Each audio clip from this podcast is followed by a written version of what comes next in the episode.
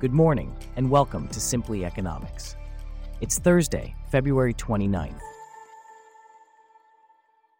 On today's show, economic growth is revised down slightly, and the US PCE makes today's economic calendar finally interesting. Plus, we'll be discussing ASEAN's balancing act of navigating economic nationalism and development. This coverage and more, up next. I'm David, and you're listening to Simply Economics.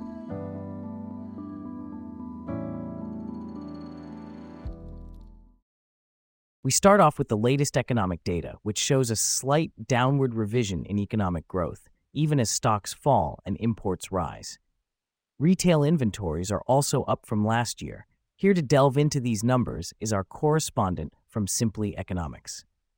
So, Celeste, what's behind this slight downward revision in economic growth? Well, David, the downward revision in economic growth is a reflection of several factors. It's important to note that while the revision is slight, it indicates a slower pace of economic expansion. This could be due to a variety of reasons, including changes in consumer spending, business investment, government spending, and net exports. And what about the fall in stocks? What's driving that? The fall in stocks could be attributed to a number of factors, including market volatility, investor sentiment, and economic indicators. It's also possible that concerns about the revised economic growth figures are playing a role. We're also seeing a rise in imports. What's causing this? The rise in imports could be due to several factors. It could be a sign of increased consumer demand, which often leads to increased imports. Alternatively, it could be a result of changes in exchange rates, making foreign goods more affordable. And finally, retail inventories are up from last year. What does this tell us? An increase in retail inventories could indicate that retailers are expecting increased consumer demand in the future. However, if this demand doesn't materialize, it could lead to an excess of unsold goods. It's a delicate balance that retailers have to manage. Thanks to Simply Economics reporter Celeste for breaking down those economic indicators. Now let's shift our focus to yesterday's market activity, which was relatively subdued, with not much to inspire investors.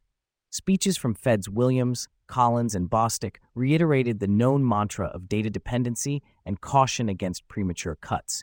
This resulted in muted trading. Core bonds gained, with U.S. Treasuries outperforming, particularly into the final hours of U.S. trading. Here to delve deeper into this is our correspondent, James. Can you shed more light on the market's performance yesterday? Certainly, David. Net daily changes varied between minus 2.2 30Y and minus 5.6 bps 2Y. German yields eased less than 2 BPs. Equities mandered around the highs, with Wall Street recording some minor losses. Investors favored the largest currencies over the likes of NOK, SEK, and especially AUD and NZD.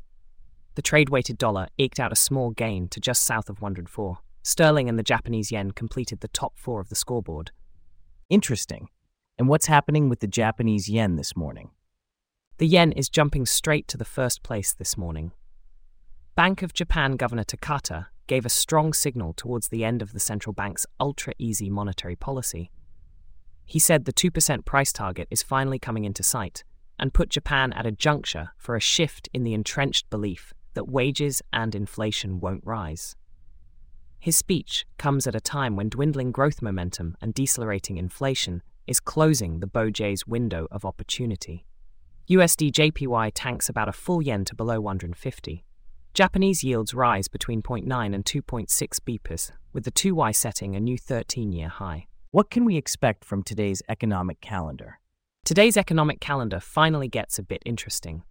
The US publishes PCE deflators for January. These lag the regular CPIs, but being the Fed's preferred inflation gauge, they are worth following. Other US data include weekly jobless claims and personal income and spending. The European Eco Calendar focuses at national inflation readings from France and Germany over Spain to Portugal. Risks, if any, are slightly tilted to the downside. Markets have come a long way in finally adjusting to central bank talk. For this reason, both US PCE and European CPI would have to deviate strongly in one way or another to unlock the rates, and by extension, the FX stalemate. What are your thoughts on the unexpected surge in January CPI inflation and more specifically rental inflation? The US Bureau of Labor Statistics commented on this, indicating that the weights for single family detached homes increased materially from December 2023 to January 2024. The relative weighting compared to multifamily units changed. Both contribute to the owner equivalent rent component, which is by far the largest individual component of the CPI basket. Giving more importance to the single family detached homes suggests that OER can remain sticky at high levels for longer, given restraint supply in this specific part of the housing market. And what about the ECB's future liquidity management for the banking sector?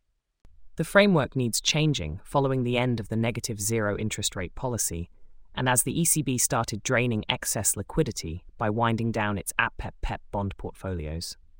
Sources suggest that the central could, as soon as March 13th, announce a demand driven floor system, similar to the Bank of England's approach. The ECB will thus still effectively set the lowest rate at which banks can lend to each other.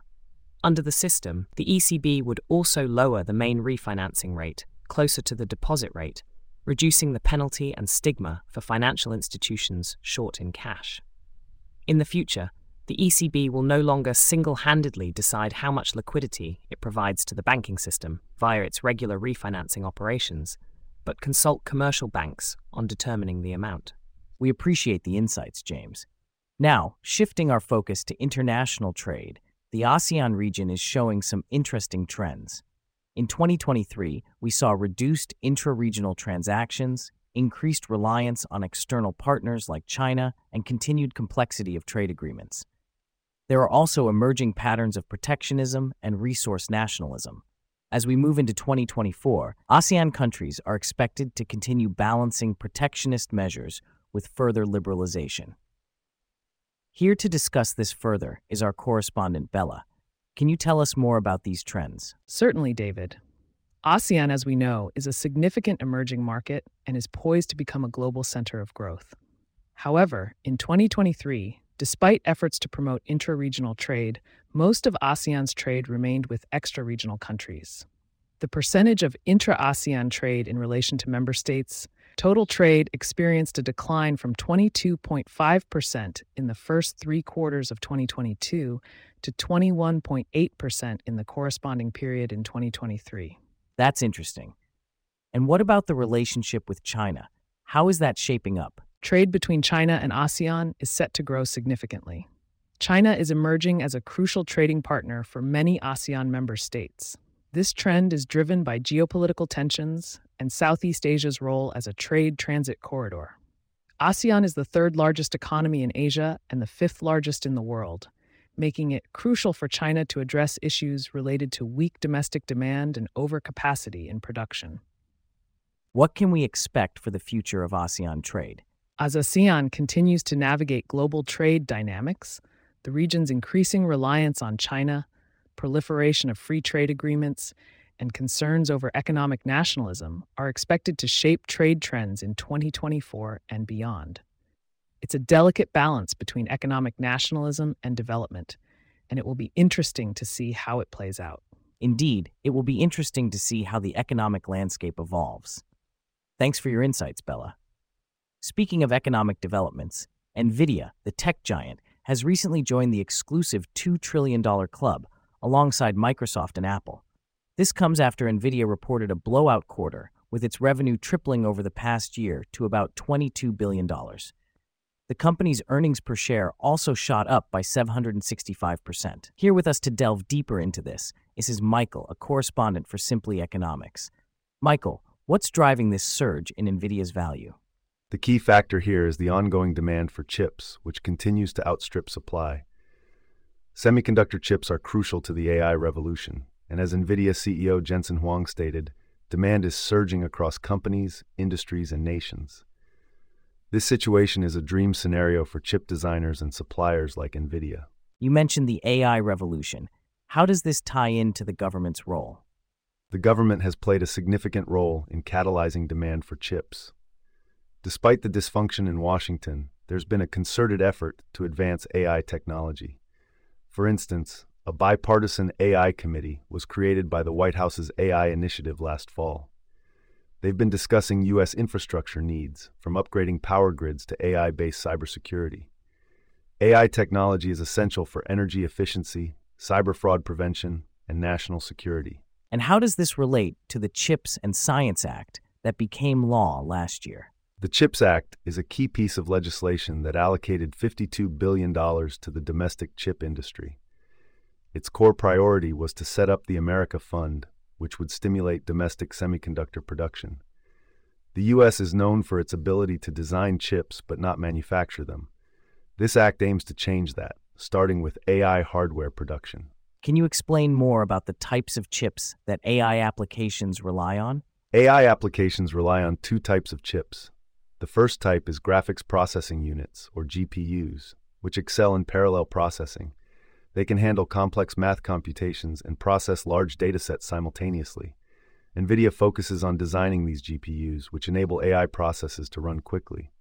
The second type of chips are central processing units, or CPUs. CPUs focus on quick sequential processing, handling tasks or instructions in a specific order. Both GPUs and CPUs are essential for the optimal performance of AI applications. So, what's the significance of the CHIPS Act in this context? The CHIPS Act is significant because it would facilitate more development for both types of chips in the U.S. The U.S. wants to claw back some of this production as a matter of national security. In fact, last week, the White House authorized $1.5 billion for U.S. chip manufacturing firm Global Foundries to expand its domestic production capabilities. What does this mean for the future of the semiconductor industry and AI? The global semiconductor market is projected to grow to $1.4 trillion by 2029 to keep up with the AI revolution. AI and semiconductors are integrated through neural networks and edge computing, which are essential for many technologies, from smartphones to autonomous vehicles. The AI revolution is only in its first inning, and there's still a lot of potential for companies like NVIDIA and others in the AI space. That was Simply Economics reporter Michael. Thanks for the insights. And with that, we wrap up our stories for today. Thanks for listening to Simply Economics. We'll see you back here tomorrow.